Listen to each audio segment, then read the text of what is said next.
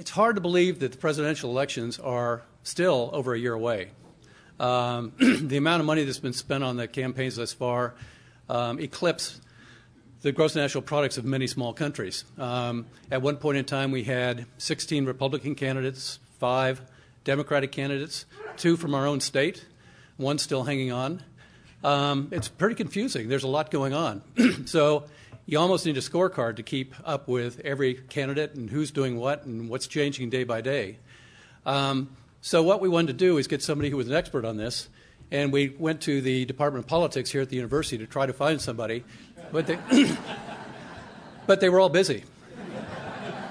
Um, so we were able to uh, squeak in uh, Larry Sabato, who claims he knows a little something about this. So without further ado, Larry, you're on.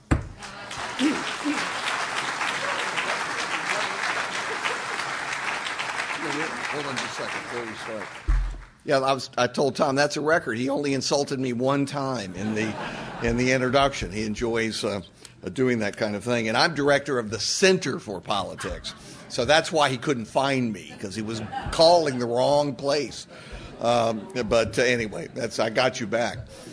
Uh, well, look, I'm glad to see you all. And uh, before we get to the, I know you want to talk about the presidential election, and we will we will certainly do that. But um, we had, a, in fact, Tom was at this program, and I didn't see him last night. But we had a big turnout at um, at Minor Hall uh, for a new documentary. We do a documentary with PBS every year on some political or historical subject, and we've we've skipped around, done all kinds of things, and uh, let's see, last year it was actually on the Goldwater um, Johnson election in 1964 called Bombs Away. Uh, this one, we picked this one not because it was the next election, but because we thought it fit perfectly the prelude to 2016. Because I fear that pieces of 1968 are going to be showing up in 2016 because emotions are running high. God knows, I hope it's not assassinations and riots. Uh, for those of you who remember 1968, how many of you remember the election of 1968? Yeah, practically the whole room. That's right. Yeah. See, that that's why you're here at 10 a.m. on a Saturday morning. Uh, you you're of that that age, and I am too. Uh, I don't see that many students out there because I would have worried about them had they shown up at um, 10 a.m. on a Saturday morning. But anyway, this this election is, and I should say, if there are students out there, I salute you. It means you're a serious student and you're going places. Okay, I think I got myself out of that one. You never know what people are tweeting out, so you have to be careful. Uh, anyway, this documentary, which will be uh, airing on all the PBS stations at different times. You know how PBS is. They run their own schedules because they have to fit in the programs in between the telethons. Uh, but uh, it starts Sunday and, and it'll go through November, depending on where you live. If you're in the Richmond area or here, it actually airs the first time on Monday at 8 p.m and you know how they are. They'll air it a number of times. So if you can't see it the first time, I'm sure you'll see it again. So this this um, this uh, documentary is on 1968 and the 68 presidential election and the things that happened in 1968. And we were trying to come up with the right name for it. And, and I happen to love, and I'm sure many of you do, The Temptations, right? And there was a great song. It wasn't released till 1970, but it was built around 1968 called Ball of Confusion. Remember that great song? Uh, well, if any of you had planned to send a Christmas gift to the Temptations, don't bother. Uh, I had to rent this song for this documentary, and they're going to have a very Merry Christmas. You don't don't bother to send them anything. I had no idea what these things actually cost, uh, but uh, it's it's a it's a high powered drama filled hour even if you live through, of course, if you live through 68, you can't forget it, even if you wanted to. I mean, it was, it was a year of horrors, one right after the other. Uh, and I'm going to show you the trailer for it in just a second. But we had a very special guest in. We had him here for three days, and he met with quite a few students, and they were fascinated, though some of them had to Google Richard Nixon. Uh, seriously. You wouldn't believe the inquiries I get by email and Twitter. And I frequently say there's a great new tool called Google. You know, so I am not your personal Google. Um, anyway, that's a little sidelight. Thought you might like to hear that. Uh, anyway, we had in Richard Nixon's sole surviving sibling. And he was 17 years younger. He was the youngest of five boys. Two of them died uh, very young.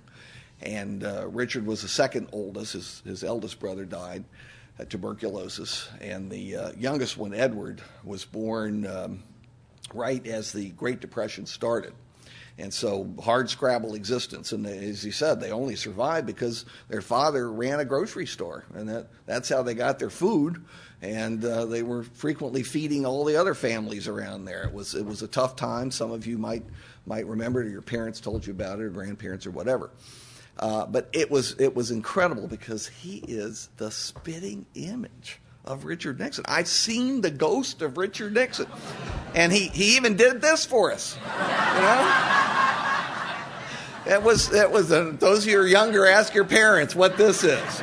It's part of the new, the new Nixon of 1968, which turned out to be a lot like the old Nixon, which I couldn't say last night uh, with his brother there.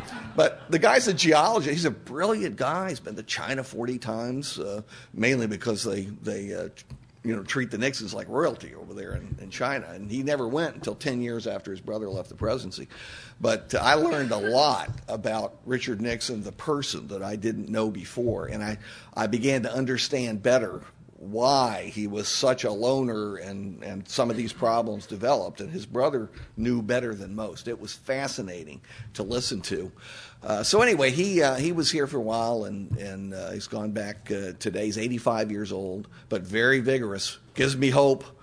Look, looking younger and younger to me. I don't know about the rest of you, uh, but let me show let me show you this trail. I think you're going to love this. In fact, I pledge to you, if you watch this, the hour will not just be educational but entertaining, and that's tough to do on PBS. You know, they have certain standards. You you you, you got to promise to bore people at least 15 minutes out of every hour, but we didn't do it. Somehow we slipped through the censors there at. At PBS. Uh, Althea, can you help me with this? Really, there's no comparable year in the latter part of the 20th century. People moving out, people moving in. Why? Because of the color of the skin. Run, run, run, but you sure can't hide. An eye for an eye, a tooth It was mainly filled with disasters. For it seems now more certain than ever that the bloody experience of Vietnam is to end in a stalemate. 1968 is a year of political figures in the United States. It's the year when Lyndon Johnson got his comeuppance because of the war. and I will not accept the nomination of my party for another term as your president.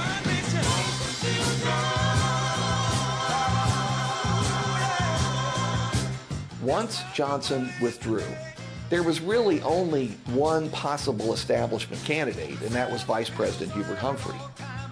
Most people thought he was simply the stand in for uh, Lyndon Johnson. Martin Luther King was assassinated in Memphis, and you had riots in 100 American cities, including Washington, D.C.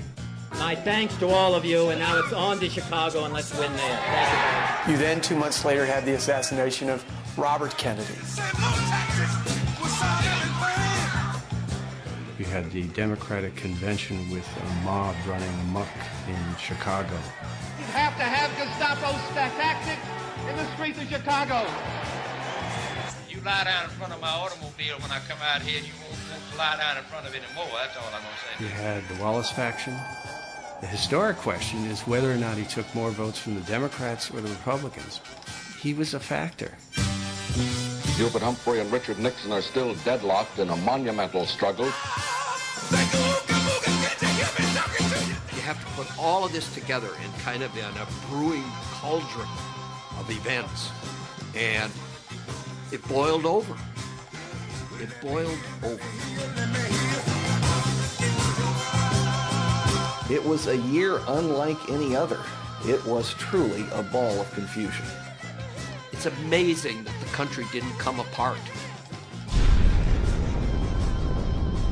There you go. And I think you're going to love it. It's going to it's going to bring back a lot of memories. You know, uh, one of those demonstrators out there getting clubbed, that was Tom Falders. He was he was right out there in Chicago. Uh, but uh, no, I mean it, it it is when you finish watching this, uh, you'll be humming "Ball of Confusion." It will keep you up all night. but you also will be kind of, whoo, you know, it's it's amazing what happened in this year. It was a horrible year, and, and many of us remember conversations with people. Can we survive as a, uh, as a nation? Are we going to hold together? Because it sure didn't look like it for a while. So as bad as things may be right now, or as bad as they'll get in 2016, I don't think it'll be anything really like 1968, though we can learn some lessons from 1968, and we've tried to be subtle about it in the in the uh, production. We, we're not heavy-handed about the lessons. That's up to you, the viewer, to draw. But there are some lessons for you to draw from this film and apply uh, to 2016, and I hope you will. We, we actually we depress you for 56 minutes, and the final minute uh, we uplift you because we end with Apollo 8. You know, the first time man circled the moon, and on Christmas Eve, and remember the astronauts reading Genesis. I mean, it was very moving, and you thought, well, maybe it's over. And, you know, 69 was not as bad as 68. It wasn't great, but it wasn't as bad as 1968. So it's always a, a good thing to remember that things do get better. Okay, now here we go with 2016, since we just are going to jump from 1968. And uh, now this is for, I know this group, and it's primarily Republican, always is. I don't know, I think the Democrats party late. That's, that's the reason. Uh, this is primarily Republican. So I went ahead and, you know, did what you wanted me to do. Don't worry, I'll get Trump later. There, are some things we don't need to talk about. You know, uh, unless you have a Republican president, you're you're not you're going to continue to have gridlock unless the Republicans do something really stupid with their presidential nomination. What, what are the chances of that? 50 50? Uh, you know, that's the only way the Democrats can take over the House is if the Republicans nominate a fool. By the way, those of you Republicans, I'm getting more and more of the stuff I got in 2012. Uh, it doesn't matter who the Republicans nominate. Why, uh, my dog could beat Hillary Clinton. Yeah, I got all that in 2012. My dog could beat Barack Obama, except he won by four percentage points and five million votes. So it didn't work out the way you thought it was going to, and it's not going to be that way in 2016 either. You can't just nominate anybody and win. And yeah, you got a record number of candidates. It's amazing how many bad candidates you've got in there. I mean, you, you got you know two or three to choose from. To tell you the honest truth, and we'll talk about that. So you know, not worth talking about the the House. The Senate's going to be interesting. And here's where the winner of the presidential contest will probably get the Senate if a Republican wins even by this much, they keep the Senate because of the, the seats that are up. But if a Democrat wins, and we're talking about Hillary, it's over. I don't want to get too far ahead, but you know, the, uh, it doesn't matter if she loses Iowa, New Hampshire at this point. Biden was the only person who potentially could have been a threat. I don't even think he could have been a threat. So she's a nominee. It'll just take a while to, to work through it, which is a great advantage for Democrats. They can be organizing and raising money and doing all kinds of things for the general election while the Republicans are beating the stuffing out of one another with the, with the help of debate moderators. No question about that. Um, can you believe the Republican National Committee set up those debates? I mean, you know, moderators are going to do what moderators do. But, uh, you know, a Republican National Committee or a National Party committee ought to have more sense. Uh, so naturally, the Republican National Chairman decides to attack uh, the, uh, the uh, uh, network and the, and the moderators as a way of deflecting blame. But I don't know if it's going to work or not. Anyway, Senate races. If a Democrat wins by you know two or three points nationally, they'll win the Senate again because it's 54 46 uh, right now 54 Republicans, 46 Democrats. But look what's up in 2016. You only have 10 Democratic states, and almost all of them are solid, absolute winners for the Democrats. You've got 24 Republican states up in red, and many of them are vulnerable. And here's the map of the vulnerability. The uh, blue states uh, are certain to be Democratic. Democrats really only have a problem in Nevada. Colorado, maybe, but I doubt it. They haven't been able to recruit a good candidate. They've got uh, Harry Reid, uh, the former Senate Majority Leader, retiring in Nevada, and that'll be close. It'll, the Senate seat will go to the winner of Nevada, which is one of the seven swing states that we'll get to in a moment. Uh, the Democrats have already essentially picked up two. It's, uh, I'm sorry if you're from Wisconsin and you're a Republican because your Senator Ron Johnson ain't going to be in the Senate as of uh, 2017. And in Illinois, same is true for Senator Mark Kirk. Forget about it. Those two Republicans are, are toast. Uh, and so Democrats are going to win those two seats, so they're that much closer uh, to a majority. Now, what are the toss ups? There are only three of them Nevada, Florida, where Marco Rubio, well, has really already abandoned his Senate seat, but will be formally leaving it uh, in uh, 2017. And uh, New Hampshire. By the way, Bush was absolutely right about that, but totally muffed the delivery. I have I have rarely in my life seen a worse debate performance than Jeb Bush turned in. I didn't realize until this campaign started how rusty he was and how bad he was at debates. And it's killing him. It's just killing him. Uh, he was the original front runner. I just I don't see how he puts it together unless they buy it. And then if the establishment buys it for Bush, how do they ever get the majority of the base that wants an outsider? How do you ever get them to support the ultimate insider establishment candidate, another Bush, the third member of the same nuclear family? You know, it doesn't work. It, you, the the person has the man has to meet the moment. The person has to meet the moment to to win the presidency. You know, Nixon didn't meet it in '60, but he met it in '68. Uh, same thing will happen in 2016. But if you don't meet the moment, you can't win. And the moment in the Republican Party is any establishment, outsiders, and not that one of them, not a pure outsider, doesn't have to win the nomination, but I don't see how the ultimate insider manages to win and unite the Republican Party. You've got to do both to have a chance of winning the general election, but we'll get to that in a second. So, you know, our current count, Republicans are right at 50. Uh, they've got plenty to worry about, though. If a, a Democrat normally wins Pennsylvania by four, five, six percentage points, that could be enough to oust uh, one term Republican Senator Pat Toomey. Ohio, uh, who I, the guy I really respect and I like a lot, Rob Portman, Senator Rob Portman, one term Republican. But again, Ohio, uh, one of the two ultimate, sw- three ultimate swing states, I think Ohio, Virginia, and Florida are now the ultimate swing states. Uh, Ohio um, uh, usually goes, almost always goes with the winner, though Democrats have twice won Ohio, uh, twice won the presidency without winning Ohio. Uh, Kennedy in 60 and FDR in 1944, but no Republican uh, since McKinley, since and including McKinley, has ever won the presidency without winning Ohio. They absolutely, positively have to win Ohio. If, if you see on election night the Republicans losing Ohio, you can go to bed early, you know, because it's over. There's, there ain't no way. And the last time a Republican went over 300 electoral votes, you need 270. 300 is not very many. Was Bush the senior in 1988? I mean, the, the Republicans have been doing really, really poorly, increasingly because of the demographic changes in the country, and they haven't focused on it. The base doesn't get it. The leaders get it. The base doesn't get it. And until they get it, they're not going to pick the best of the choices available to them and have a good chance of winning in November. And we'll talk about that more as well. Anyway, you know, any of those you want to talk about, uh, New Hampshire's really close. Uh, the incumbent Republican and is running against the incumbent Democratic governor. Uh, really close. Go the way of the presidency, probably. Same with Florida. Whoever wins Florida presidentially will probably pick up the Senate seat. 81% of the time now, the Senate seats are going in the direction of the presidential election uh, that, because we're polarized. People now vote Democratic from White House to courthouse or Republican from White House to courthouse. There, there are hardly any real independents anymore. Loads of people claim to be independent. They're liars because you, you look at their voting records, they voted for 95% of all the Republicans. They claim they're an independent. No, they're not. They're a Republican. You know, but you call yourselves a Hottentot if you want to. You know, I don't care what you do, but you're, it's obvious from your voting record what you are. Now, uh, why should Democrats be optimistic about the election? I mentioned the demographics.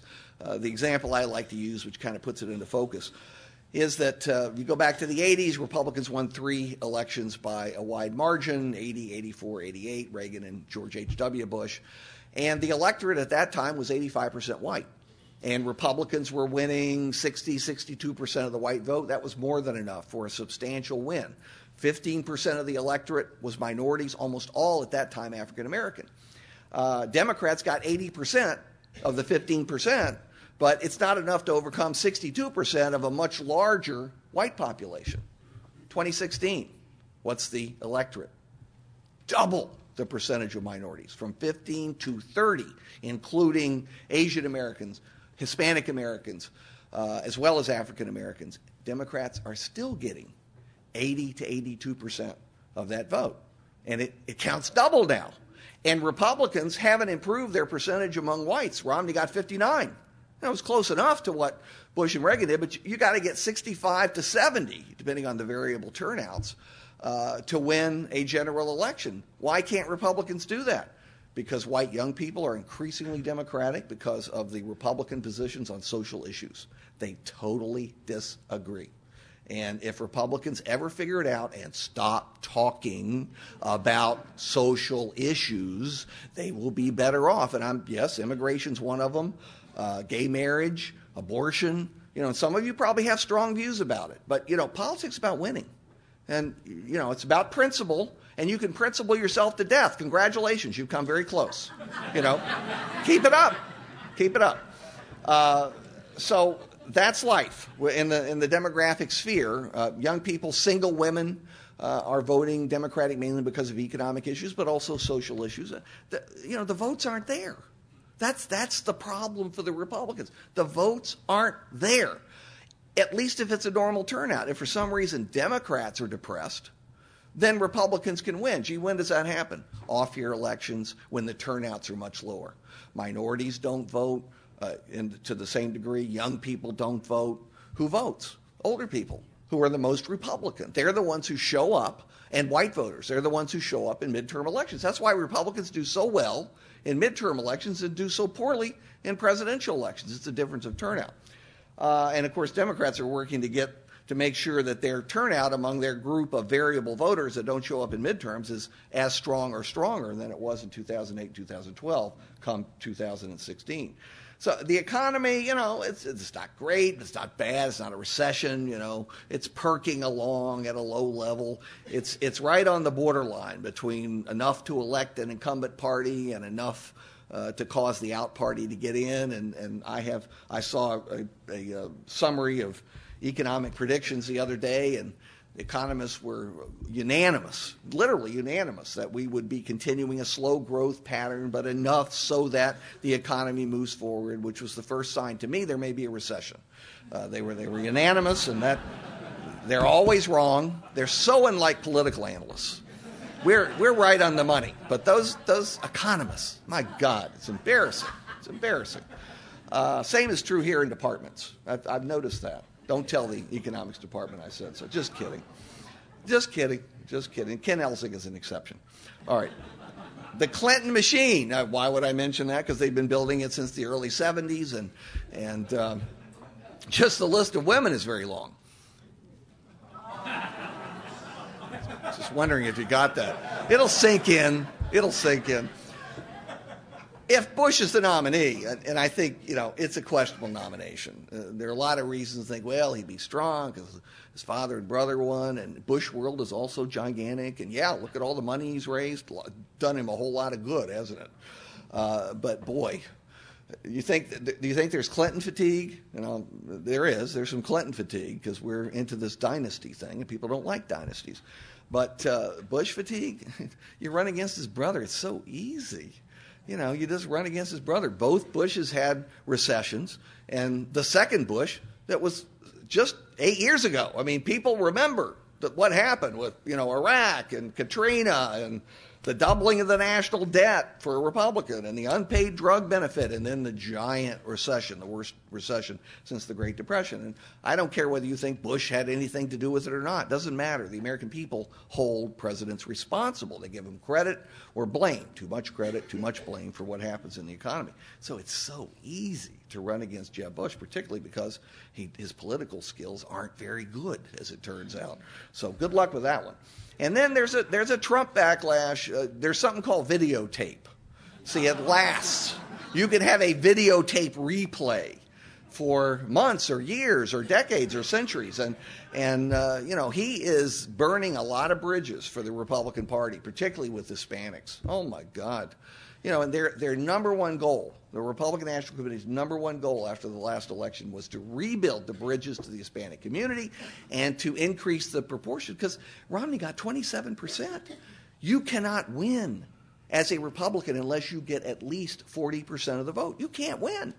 So. Uh, right now, the Hispanic percentage is almost right where it was with Romney in terms of supporting the Republican, a generic Republican nominee for president. Now, maybe a Bush could do better because he has strong connections. His wife is Mexican American, and on and on. And uh, obviously, Marco Rubio could. Some people contend Ted Cruz could. I'm not sure. We'll talk about that. But Trump is. All the Democrats have to do is run all these Trump things together and say, here's your modern Republican Party. Is this what you want? And that all of his people will be in office and they'll have to have a proportion of the cabinet and he'll have influence on the next president because he'll never shut up. You know that. Now that he's done so well, we will have to live with Donald Trump till the day he dies. That's the way our system works. You know, you get established and then you're there forever. Okay, it works with analysts too. Uh, why Republicans should be optimistic. It is difficult to get a third term. Uh, look back to Nixon in 1960. Came very close. Eisenhower was over 60% popularity. Eisenhower couldn't drag Nixon across the finish line. 1968, all a Democrat needed was 43% because Wallace was taking so many Republican votes. And uh, even with 3% unemployment, three in 1968 because of Vietnam, uh, Humphrey fell just short, 42.5%. Uh, 1976, because of Watergate, Ford couldn't get the third term for Republicans. Uh, George H.W. Bush is the one exception. In 88, because Dukakis was a horrible nominee, which is a warning to a party not to nominate a really bad candidate in a year they could otherwise win. And 2000, you know, Gore wins the popular vote, but he can't quite get the electoral vote, so he couldn't get the third term. And needless to say, McCain couldn't in uh, in 2008. No Republican was going to win after the Bush performance. Zero chance. Any Democrat was president. So that's why Hillary tried so hard till the very end because she was automatically president if she was the Democratic nominee for president in 2008. And you know, Democratic disarray not really anymore. I mean, Bernie will be Bernie, and or should I say, Larry David will be Larry David, but. Uh, he doesn't matter. I mean, it's laughable. I'm sorry you know, 74 years old, a socialist. I mean, uh, it's it's uh, my students are all for Bernie Sanders, you know. So, but but that's okay. No, no, it's it's all right, you know. And we were all for McGovern in 1972. We were just certain he was going to win, and sure enough, he got 49 percent of the youth vote. Um, and that was the half that attended college. Seriously, the non-college half voted for Nixon. The uh, the college half voted for McGovern. So that's see, you always believe that everybody around you is representative of the country. I always tell this story because I like to bring up my my dear uh, late mother. She was we were sitting there. This is a '64 presidential election, sitting on the couch watching the returns. Of course, it was over almost instantly, and there was a senator being elected at the same time. And my parents hated the senator and they were convinced he was going to lose. Well, he won by as large a percentage as Johnson did. And my mother turned to my father and said, How can this be? We always vote against him, and everyone we know votes against him. See, and that, that's the way we all are. We think the people we hang out with, they must be, they're representative. I know loads of people, you know, and I've listened, and everybody is for X. No, everybody's not for X. All of your friends and relatives are for X, but you don't represent the country. And that's true for both sides. They, all people totally misinterpret their, their private signals. Uh, Obama, Clinton, there's certainly Obama fatigue among Republicans. It's pretty intense. We live in a very polarized era. Uh, no question about that. And, um, you know, and there are some Republican candidates that might do it. But here's what I focus people on. I always show this because it's so important. Uh, fundamentals run presidential elections, whether it's war and peace, the economy, scandal, those are the fundamentals. But the real fundamentals, the electoral college. Here's the electoral college. It's every state expanded or contracted to reflect its real weight in the electoral college. And I always have somebody from North Dakota, you know, come up to me and complain about how their big state becomes this little dot on the map. And my answer is, get out there and procreate. That's your problem. I mean, you need more people. I can't help you. I'm not going to North North Carolina, North Dakota do your job for you. Um, you glance at that map, look at the blue. It's, it's obvious at a glance. And see, Democrats today pretty much have 240 to 247 electoral votes locked up. You know, because of the polarization. That unless they nominate somebody who's really Bernie would lose. Uh, I, by the way, I gave Bernie his nickname. It's used nationally now. You know what his nickname is? George McGovern. Uh, but it's different. It's different. McGovern carried Massachusetts and D.C., and Bernie would carry Vermont and D.C. So that's the there's a major difference between the two of them. Um, but uh, you know, you, you, start out with two 240 plus. Uh, that helps a lot, and it's it's well worth remembering. The Democrats have won the popular vote in every election since and including 1992, with the exception only of Bush's reelection in 2004, which was this close. Okay. I mean, you gotta you gotta realize what's going on. You have to focus on facts, and when you ignore the facts, the same thing happens again and again and again and again. Uh, and people can't seem to do that. But there's the Republican base. So let's look at what we're going to be facing in 2016, whatever party we belong to. Uh, there's the there's the map. I've got Democrats in varying degrees of certainty at 247.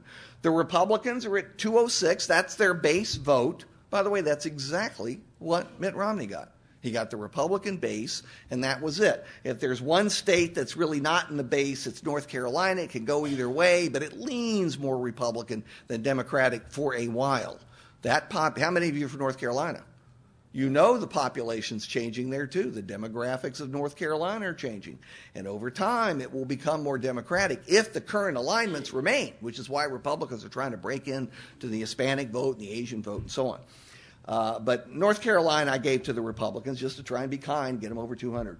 Um, over time, and I mean, you know, a dozen years, Georgia is going to be much more competitive than it is right now, and Arizona certainly will be because of the skyrocketing Hispanic population there. Just the facts. You know, those are the facts. You, so, in other words, Republicans can bleed electoral votes. Now, Democrats can too with a bad candidate, a bad campaign, a bad economy. There are loads of reasons why they can bleed votes too. But in a competitive year, it's it's a lot tougher. I always uh, Pennsylvania, you know, I always think it has the potential to vote Republican, and it never does. Uh, we'll see. I'm not going to rule it out. Same with Wisconsin; it has the potential, the underlying vote, to vote Republican, but it but it never does, or it hasn't in a long, long time. It really comes down, unless it's a landslide, it comes down to 85 electoral votes. All right, and there there are only seven states in the mix to, we could call 40 states right now. Us sitting here right now, we could call 40 states. It's depressing. 1960, 20 states were this close, Kennedy Nixon. 1976, 20 states this close between Carter and Ford. And by the way, different states than in 1960. So you had a much more competitive map. You had national elections for president. We have a seven state election for president in most years. Occasionally you can expand it to Pennsylvania or Wisconsin or Arizona, but mainly it's these seven in order of importance. The mega state, Florida, 29, and they'll be gaining more electoral votes in 2020. Uh, Ohio at 19. Uh, Virginia at 13, and Virginia now is the closest to the national average. It beats even Ohio. Virginia is the best national barometer of presidential elections. Who would have believed it for those of us who grew up in Virginia. But demographic change, again, has converted Virginia. And then you have smaller states, but they still matter. Colorado at nine, Nevada and Iowa at six, and even New Hampshire at four. If Gore had carried New Hampshire, would have been president. So even New Hampshire could make a difference in a highly polarized competitive era that potentially we live in if the nominees are good, good nominees. There's the election. So if you're smart, in both parties, and you don't have a choice now, I don't think much in the Democratic Party, it's pretty obvious, but in the Republican Party, if you want to, if you're interested in picking a winner, and you don't have to, there's nothing in the Constitution or the laws, Republicans, that says you have to pick somebody who can win. You pick anybody you want. Feel free. It's your, that's your decision. Principle.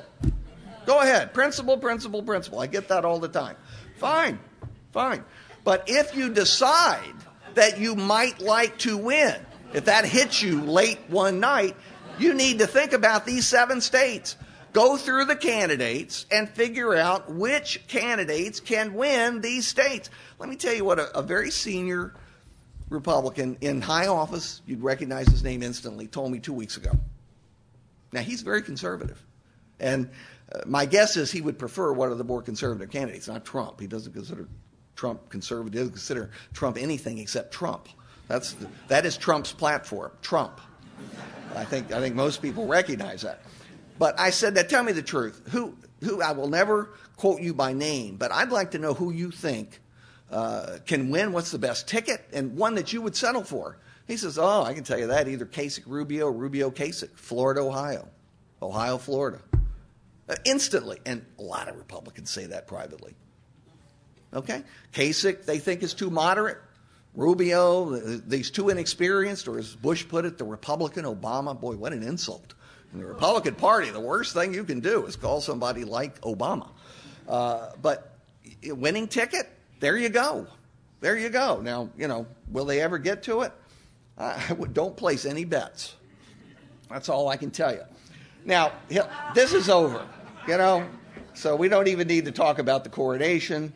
Uh, now, this is my Halloween. I told you I'd even the score. Uh, we've had a Trumpkin patch uh, going on, and we we should have Tom. We should have patented or copyrighted or whatever the heck you can do with the term Trumpkin. We came up with it in September, and darn if everybody hasn't stolen it. And people have their Trumpkins all over the all over the country because he kind of looks like a Trumpkin. I mean, it's you know, it's perfect. So that's our. These are students have carved these things. We had as many as ten at one point, and then the squirrels on the lawn ate them. Now, I thought about writing Trump to tell him that, but I don't want him to tweet about me. Because uh, it, it really does get you hundreds of the foulest tweets you've ever seen. I mean, it's just scraping the bottom of the barrel. It's obscene. The th- and, and it worries me that people, that there's so many people out there at the bottom of the barrel. And that's true for many candidates. It's not just Trump, but boy, has he attracted them. Uh, now, look, here's, here's the way we size it up. We call Trump and Carson the yin and yang outsiders. Uh, I, I tend to think of, of, them as the non nominatable frontrunners. Uh, can the Republicans actually nominate one of them? Of course. I mean, it's possible they could. You have such a split field that if these candidates don't drop out, and there's so many of them who should have dropped out months ago. They have zero chance to win. But if the field keeps getting this fractured and they all stay in, then it's not inconceivable that one of these two could win. But and, and Carson's very different. Yin and Yang, Donald Trump, who is, I'm sorry, a carnival barker. You all know this. That's what he is. Ben Carson, a sweet guy, quiet, he has some very exotic views, which will make him unelectable. They have not been fully examined. They will be. Uh, he, he's, a, he's a wonderful guy. He really is. He's a sweet guy. Between the two of them, if you had to take a transcontinental flight, who'd you fly next to? I mean, there's, there's nobody who wouldn't pick Carson. Uh, I don't think, you know, unless you, you, you, you needed to stay awake for some reason. Then you'd pick Trump. Of course, he'd eat your, your tray of food as well as his own, but. Um, so yeah, those are those are two. They they have a majority of the vote, the Republican base. Right, they've had it consistently now for for about hundred days, and some of the other outsiders you added in. It's about sixty percent of the Republican vote is outsider and anti-establishment. Now, if you're looking at plausible semi-traditional nominees, I put Rubio at the top because he's the only one. I didn't know he had so many feet. He's got a foot in every camp, uh, and he can be a compromise candidate. Uh, are there downsides? Of course, there are downsides. You know, he, he, people say, "Oh, he has, doesn't have the experience." Well, number one, Democrats couldn't use that as an issue for obvious reasons, and and number two, uh, and, and this is sad, really. We actually put a premium today on lack of experience because it means you can't be attacked for this vote and that vote because you never took them. You weren't there. You don't have a long record. There's very little to attack. We used to care about getting trained people in the White House. And now, you know, we want people who don't who will take two years to find the bathrooms. You know, that's what we want. Uh, Jeb Bush, uh, if he actually got in, he would be very much like either his father or his brother. I think he'd be probably more like his father. That's my guess. Uh, but you know, you got to get there, and you got to have the skills to get there. Good luck. Now, Ted Cruz. Um, I always tell people I had him here in my classes. I had a, a big 101 class, and I was worried because you know it's 400 college students, and I know their positions on those social issues. And Ted Cruz has exactly the opposite position, so I, I worry. I don't want my guests embarrassed. Uh, they gave him a standing ovation at the end of it. He was so good, you could tell he's the he was the Princeton debate champ. I mean, he's really really good. Now, having said that, looking back at that electoral map, I can't see a single purple swing state he can carry, not one. And certainly no blue state. I just can't see him uh, because of his positions, and he would be fully defined by the time of the election. We, that's the one advantage, maybe you could say, of our incredibly long campaigns. People don't like politics, they don't pay that much attention to it, except for you all, and they learn in increments a little bit here, a little bit there, a little bit the other. But when the, when the long campaign's finished, the mosaic is finished. They put the little pieces together and they have more or less a picture of what the candidates and the parties are all about. Uh, so I think Ted's challenge would be getting elected in the in the general. Is he is he smart? Is he able? You saw at the debate. He had even better lines than Rubio, and he was judged by some of the questionable online surveys and the other things. You know, Frank Luntz and his focus groups. By the way, focus groups, you got maybe 24 people. Do you know what the margin of error is on a focus group? It's somewhere close to 20%. They're not representative of anything except the person who picked them. Okay, 24 people. I have questions about polls of a thousand. 24 people, and we actually listen to this stuff. Incredible. I discount. I don't even watch it, and when I hear about it, I discount it immediately. Uh, Kasich, we've talked about. Carly Fiorina. Uh, I, I had thought she might actually vault into the uh, the uh, con- competitors, and she might for VP, but she totally faded after winning the earlier debate. She just fell off the radar screen. She's raised almost no money. She did okay. She didn't dominate the last debate. She did okay uh, on what was it Wednesday or whenever it was this past week. I, I just I don't see how it happens. But she could carry the battle. Does she have minuses? You have the HP thing and all. Uh, candidates always have minuses. You got pluses. You have minuses for every every human being, except for us. We are perfect. And that's, we're the exceptions. You got to remember these candidates are much more flawed than any of us could possibly be. Uh, okay, so it, look, I call them the daydream believers. Thank you, Monkees.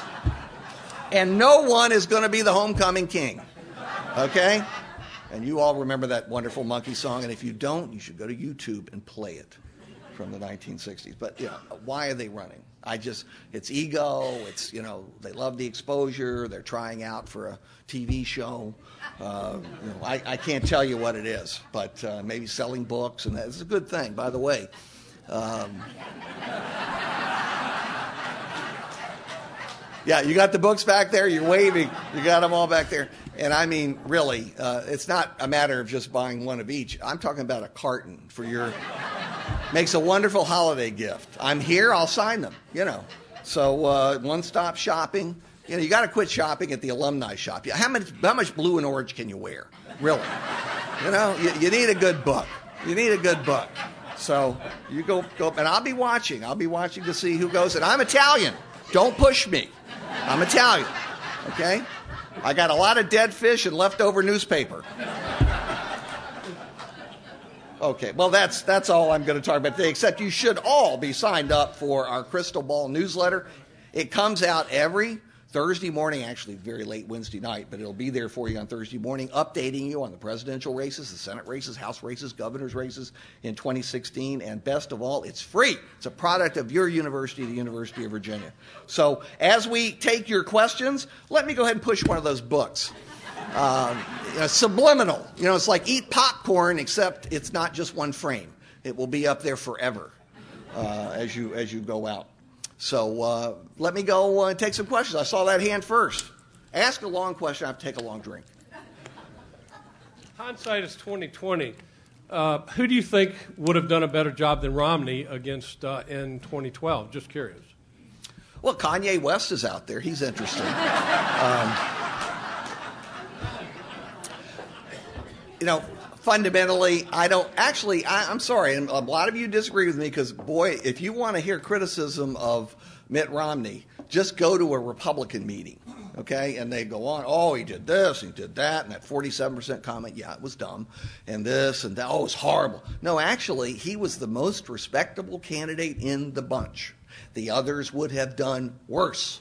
He got your maximum, which right now is 46, 47%. Um, and, and by the way, if the Republicans goof and nominate a really bad candidate, I don't think that candidate can fall much below 45 because we're so polarized. This isn't like 64 when Goldwater got 38%. There were millions and millions of Americans who would switch back and forth between the parties, at least for president, or 72 when, when McGovern got 38%. Both parties nominated a loser uh, that got 38%. And by the way, at the time, you could not find a Republican, uh, that is, who was conservative, who didn't believe Goldwater was going to win. Millions and millions of conservatives who've been alienated are going to come out and flood the polls. 38%. And liberals said the very same thing. Uh, liberals, uh, of course, equals the press. And the press in 1972, if you read the, uh, the Boys on the Bus, wonderful book, Tim Crouse's book, and there's, a, there's a, a page in there that I always show people. He was on the bus with the top reporters, and they were with McGovern the last couple of weeks. And they all, of course, it's groupthink, but they all talked to one another and then notified their editors they had to have an alternate page ready for the old dead tree press. Uh, and the page would read McGovern wins in massive upset because McGovern's crowds were amazing. And they, were, they thought McGovern was on the cusp of an upset. You see how easily you can be misled if you're in a bubble. They were in the bubble of the campaign. And activists tend to be in the bubble. Again, everybody they know says the very same thing. Everybody thinks X, except everybody doesn't. So I can't, you know, I don't think that it would have made all that much difference in 2012 either. The other candidates running certainly couldn't have done even as well as, as Romney. You know, you go through, uh, you can you can mention superstars, but it's the fundamentals of an election campaign. It's those North Stars I talked about economy, war, and peace, et cetera. And it was good enough for uh, Obama to win as an incumbent and with his coalition. They weren't as excited about him as they were in 2008, but they were excited enough. You know, it's the only presidential election in American history where African American turnout exceeded white turnout in percentage terms. That's tough to beat. That's tough to beat. It was going to be there no matter who the Republicans nominated. Yo, you got a. Go ahead. Now you got a mic. Hey, got a mic. There you go. okay, I am wondering how reliable polls are anymore. It used to be, you know, they'd call you up and ask who you're going to vote for. Well, there are a lot of us that don't have landlines anymore. So I don't think that works as, as I don't think it's reliable as it used to be. And how much are people influenced by polls? So I'd like your opinion on those. Thank you. Sure. No, good question. Uh, polls are less reliable today for two reasons. One, cell phones. I mentioned that class of 400, four students out of 400 had a landline. Four. Everybody else has a cell phone. You say, well, what's, why don't they just call the cell phones? Because uh, there are all kinds of rules about uh, the cell phone use and, and, uh, and groups like polling organizations calling those cell phones. And uh, people today also will not answer their phones unless they recognize the number. We all do that. We all do that. I mean, a lot of people think I don't have a phone because I never answer it. Never. And you, if you lived my life, you'd understand why. Every nut in America has been in touch with me at least once. And, you know, in a population of 315 million or whatever the heck it is, there are a lot of nuts. Uh, believe me, on all sides. Oh my God. Uh, but uh, the refusal rate today is massive. It, depending on the media market, it can range up to 90%. That is 90% of the people receiving a call don't answer. They won't, they won't participate. And if they, some that do answer hang up, because they don't want to participate. Pollsters are now trying uh, to give gifts. You know, they'll, they'll give money. They'll, they'll pay 20 bucks if you'll agree to answer these questions on the phone. And it works a little bit. It makes it a little bit better. And some of the pollsters who are willing to spend tons of money, like Pew Research, I really pay attention to their polls. Pew Research Center, look up Pew. They have superb polls because they spend a fortune to get it just right. Do you seriously think for profit polling organizations go the extra mile to get it just right? They're trying to make a profit. They're going to cut it as soon as they possibly can. And I have questions about whether some of them complete half as many calls as they claim they have. They just take a half sample and double it. How would anyone know? How would anyone know? So, and that's not true of major newspapers and networks. They do what they say they do, but their samples are kind of small. Also, you see all these conclusions they draw about, say, the Republican candidates. Well, they got a sample of a 1,000. Identified Republicans and leaners, maybe 393, as one recent poll was. 393. The margin of error there is about 6%. 6% plus or minus. So you get a 52 48. It could be, you know, that the guy with 48 is winning by a mile, or it could be that the 52 is winning in a landslide. Who would know? Nobody knows. So you compare the polls, you do the polling averages, but a lot of times you're, you're averaging junk. You know, it's garbage in, garbage out, so you're averaging junk. The future of polling is online. That's the good news. Online surveying, and yes, you'll have to pay people to participate, and you'll have to do panels. You'll have to carefully weight them demographically. That's the good news. The bad news is nobody has yet figured out exactly how to do it to make it representative. There are some major tests ongoing now in this presidential campaign to try to get it right. It's the only way to keep costs down and potentially produce a quality product. And incidentally, for um, the Kennedy Half Century. I don't know if I, did I mention that book that's available for sale back there. We've got a we had a big national uh, sample uh, asking people about all the presidents they remember and what they thought of them and so on. Well, we did a 2,000 plus sample. We needed a big sample because we wanted to do a lot of demographic comparisons. We did it all online, and our test uh, uh, subjects were the polls that had been done about presidents prior with the same question wording. And luckily, it came out, you know, within two or three percentage points of the same question results. So we felt pretty confident that this was uh, finally done. But 2,000 is expensive, believe me. It's very expensive. And most uh, survey organizations and even media organizations are just not going to pay that money. So the larger sample, uh, cell phone use has got to be at least, I think, half or more of the sample. They got to pay.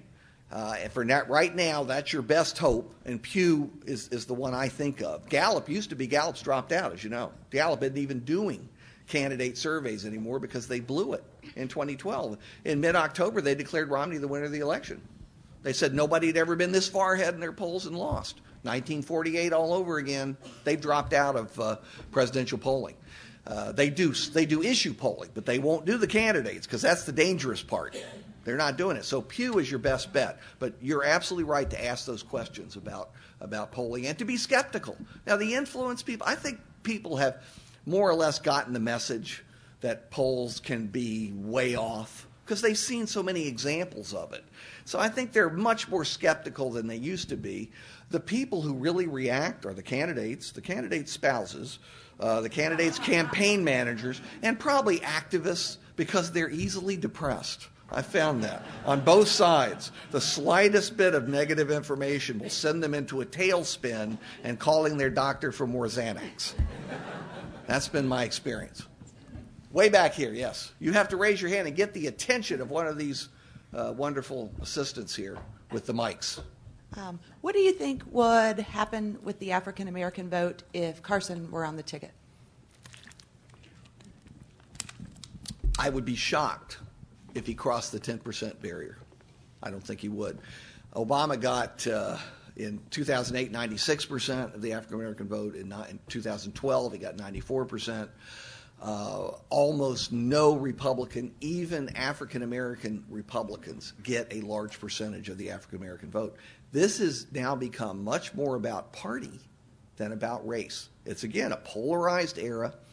Uh, you have the scale of strong Democrats to strong Republicans. Well, about 17% of the population, strong Democrats, about 15% of the population, strong Republicans. Guess what? That 17% of strong Democrats, overwhelmingly minority, African American and Hispanic primarily. Strong Democrats literally just don't stray. They just don't stray. They vote for their party.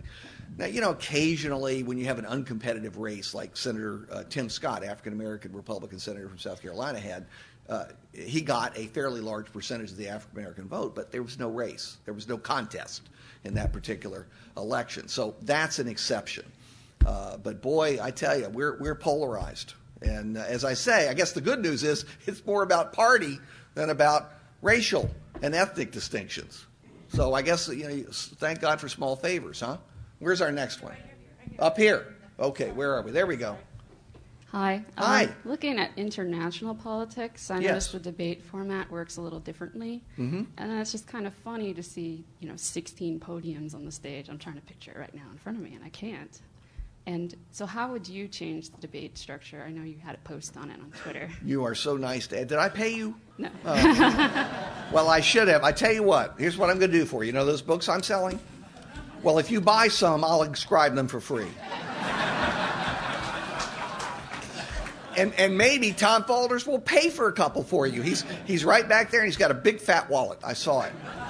Okay, anyway, it's an excellent question. I, I published a piece in Politico Magazine in July, a month before the debate started, begging, and I always beg because I know they don't pay any attention. I'm an academic. I've, I've made thousands of proposals and I'm used to being ignored. So I always say, my, my proposals are scheduled for enactment on the 12th of never. Circle your calendar. Uh, but I proposed in this piece, this long piece, look it up, you know, Google it. Um, I proposed that instead of having at the time 17 podiums, and they thought they were going to include everybody at first before they came up with that idea of the undercard, which I thought was very unfair, by the way, because they were relying on polls, ma'am. They were relying on, on polling, highly inaccurate, to separate out the four, five, six they wanted to drop into the undercard, when in fact the margin of error meant they had to drop 10 into the undercard to be fair. Of course, they did what they wanted to do. Networks are even more arbitrary than people in politics, so they do whatever they want to do and usually get away with it until last week. Uh, but I proposed instead of having 17 podia on the, on the uh, stage and guaranteed chaos, guaranteed confrontation, because you have to, to keep people's interest, you're going to have to stimulate arguments. And you can't ask 17 people for an answer to the same question. So you're going to end up with this candidate arguing with this candidate, and this candidate arguing with this candidate, and then the times get screwed up. There hasn't been one debate yet that's been fair.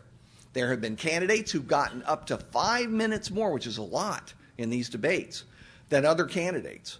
And, and it's wrong. There's a, they're guaranteed in the rules. I can show you the rules. They're guaranteed equal time, except they don't get it. And then the networks apologize after it's over. A lot of good that does, the candidates. So I proposed taking the, the three hour block of prime time, which was what it was then. It's been cut thanks to Trump and Carson to two hours. And I have to be honest, I was grateful uh, last week. That's, that's, one thing I can say positive about Trump and Carson. Thank you so much for cutting that to two hours. But it was three hours, so I said cut it into three. Uh, and you're going to have four, or at most five, mainly four candidates per uh, debate. Okay? Uh, so you have, you have a moderator acting as traffic cop instead of interjecting his or her opinions. Traffic cop, setting the topics to begin with, calling on candidates, keeping track of the time to say, I'm sorry, uh, uh, Mr. Bush has not received his, uh, his fair time. I believe he should have a chance to uh, answer this question. You know, trying to be fair, but being a traffic cop and not arguing with the candidates. That's rule number one for a moderator. I've moderated Senate and governor debates. Thank God I've never had to do a presidential one. But it's, and it's a no win job. But I've, I've turned down recent opportunities. I just don't want to do it anymore. It was for years I did it. Uh, but the number one rule is you do not argue with candidates. You can ask a tough question, and then you let the candidates answer, and people will judge for themselves, or the press will criticize the candidate later for leaving out X, Y, and Z. It is not the moderator's job to argue with the candidate. Somebody forgot to tell them. Uh, they really did forget to tell them. So, anyway, you got your group of four or five, and you say, well, how do you get those groups? Well, I came up with the idea of doing it by lottery and doing it right before the debate started. So the candidates would have no idea which candidates they'd be debating until they practically got on the stage. That would upset all the consultants and all the campaign managers, and it would ruin a lot of the memorized lines, the tape recorded lines, and nobody wants to hear anyway. And also, you might have a real discussion It'll get heated at times, but when you're seated at a table instead of standing at a podium, and the moderator's not trying to aggravate you and irritate you, but rather keep the flow going, we, the voters, might actually learn something. We might learn something. So, uh, of course, that had no chance of, of happening because it's not about the voters. It's about the network sponsors building drama so they can get larger audiences and charge more money for their spots.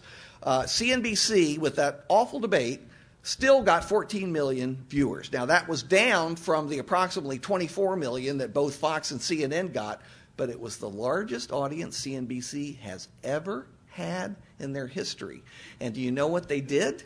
They charged $250,000 for a 30 second spot many times the maximum fee they had ever charged before. And that's why you had so many commercials during that two hour uh, thing. Uh, the candidates made money for them. They made money on the debates. That's why they do it. And Fox and CNN made far more because they had longer, uh, longer debates and they charged more because they knew they were going to have a larger audience. So you know, don't ever think it's about you. Don't ever, don't ever make that mistake. We've got time for two more. One there, and then this one. Go ahead.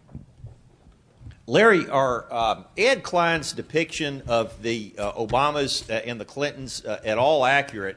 And if so, why does it seem that character doesn't matter when it comes to uh, national elections?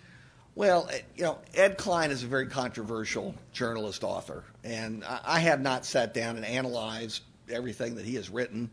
Uh, probably some of it's true and some of it's false and some of it's in between. He's written some controversial books about about the Clintons. Um, you know, I've been pretty honest about what I what I've known, and I've been honest even going back to 1992. You know, and I, we got the outlines. We may not know all the particulars, and we may, may not know exactly which particulars to believe, but we get the basic outline. All right, you know, I don't even have to go into it. You already know. I always I always compare the two Clintons this way. and They've got you know look. Uh, Vince Foster wasn't murdered. I mean, there's so many weird things that these conspiracy theorists say, and they ruin the arguments that are true because they go way out there with stuff that just isn't isn't true. But I put it, I try to put it in a nice way. I, I say, you know, the, the Clintons could not be more different as campaigners. They'll come together to an event and they'll both wave and, and smile and so on, and then Bill will you know, plunge into the crowd, shake every hand, come out with a dozen phone numbers. Um, and Hillary, and this is absolutely true. I've been with her, I've seen her. She exits as soon as she can, and she goes into the green room, and she'll start reading a book in a corner with a hot cup of tea. Now, to tell you the truth, that's what most of us would do. you know, that it's a, it's a sign more of normality, although I don't think presidents should be loners on the whole, that was one of Nixon's problems. You don't want you want a president to love people, not too much, uh, not not taking it too far, having certain boundaries there. But you want a president to love people. But they just couldn't be more different, uh, and. And, and I think that applies all the way down the line to family and the way they deal with uh, politics and issues and laws and all the rest of it. Um, they're as slippery, I wouldn't say slipperier, than most of the politicians I've known, and they flip flop about as much as most of the politicians I've known. So on some scores, they're just politicians. They're, they're exactly the same as the others. Character, I think people are numb to it, in part because uh, somebody did a count of like 1,400 scandals since the 80s.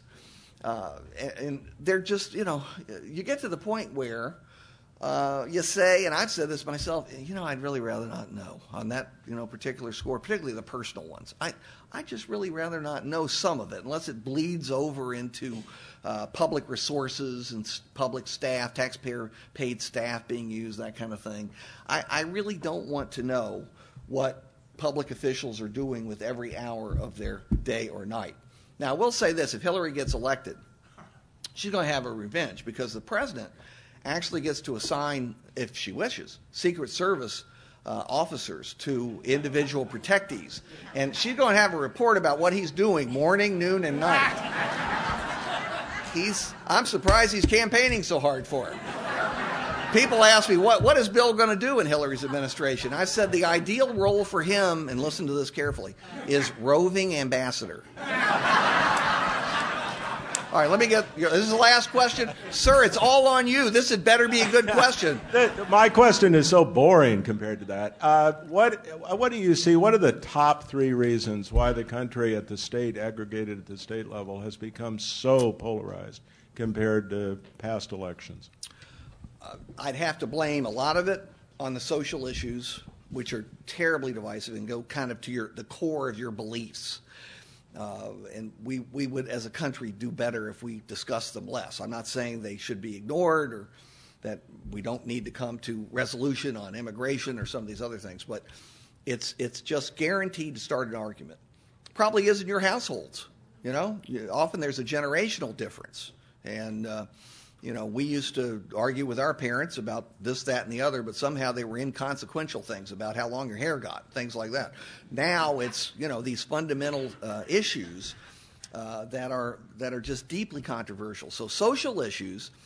Uh, second, we have now aligned politics along uh, economic and educational lines in a way that reinforces itself because economic uh, lines, educational lines, actually produce neighborhoods and communities.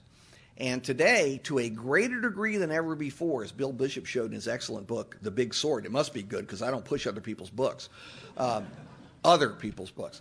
The, the Big Sort, it's a good book to look at. We now, when we have a choice of moving, we move to a neighborhood that shares our values. And because it shares our values, it shares our party ID. It's the same. It's the same. So communities now are clearly identified by red and blue to a much greater degree than ever used to be the case. Uh, by the way, Donald Trump, do you know uh, the source of his strength? Half of the Republican Party is blue collar. They used to be Democrats. They're the Reagan Democrats, the blue collar, defense oriented, uh, meat and potatoes, uh, uh, FDR, New Deal Democrats, JFK Democrats. They're now Republicans. They became Republicans partly during Nixon and also during Reagan. They're the source of his strength. He is drawing wildly disproportionate support from blue collar Republicans with, and this is not to criticize it, but they haven't had the privilege of having many years of education and their incomes are lower. The college educated half of the Republican Party is heavily supporting others. Now Carson draws from that, although his main support's evangelical. But the the other candidates, the Bushes and the Rubios and so on, they're drawing from the college educated side, and of course it's all split up. Most of the other candidates are drawing from the college educated side. But this this is a major problem. And it's also it reinforces the social issue differences. Blue collars have a very different view of immigration and gay marriage and things like that than college educated people do. So uh, we're the barriers today are reinforcing themselves and it's like we have walls around our communities. Look at your precinct results. That'll show you. And look at it over time. Do a time series to see how it has distilled or purified into one party or the other. And you know, it's not a good thing. We're, we're one country. I think the idea of having seven states determine presidential elections is destructive to the nature of our country. We need to have national elections with candidates going everywhere and learning about the entire country. End of sermon. It's been fun. Thank you for coming. And let's try to win today.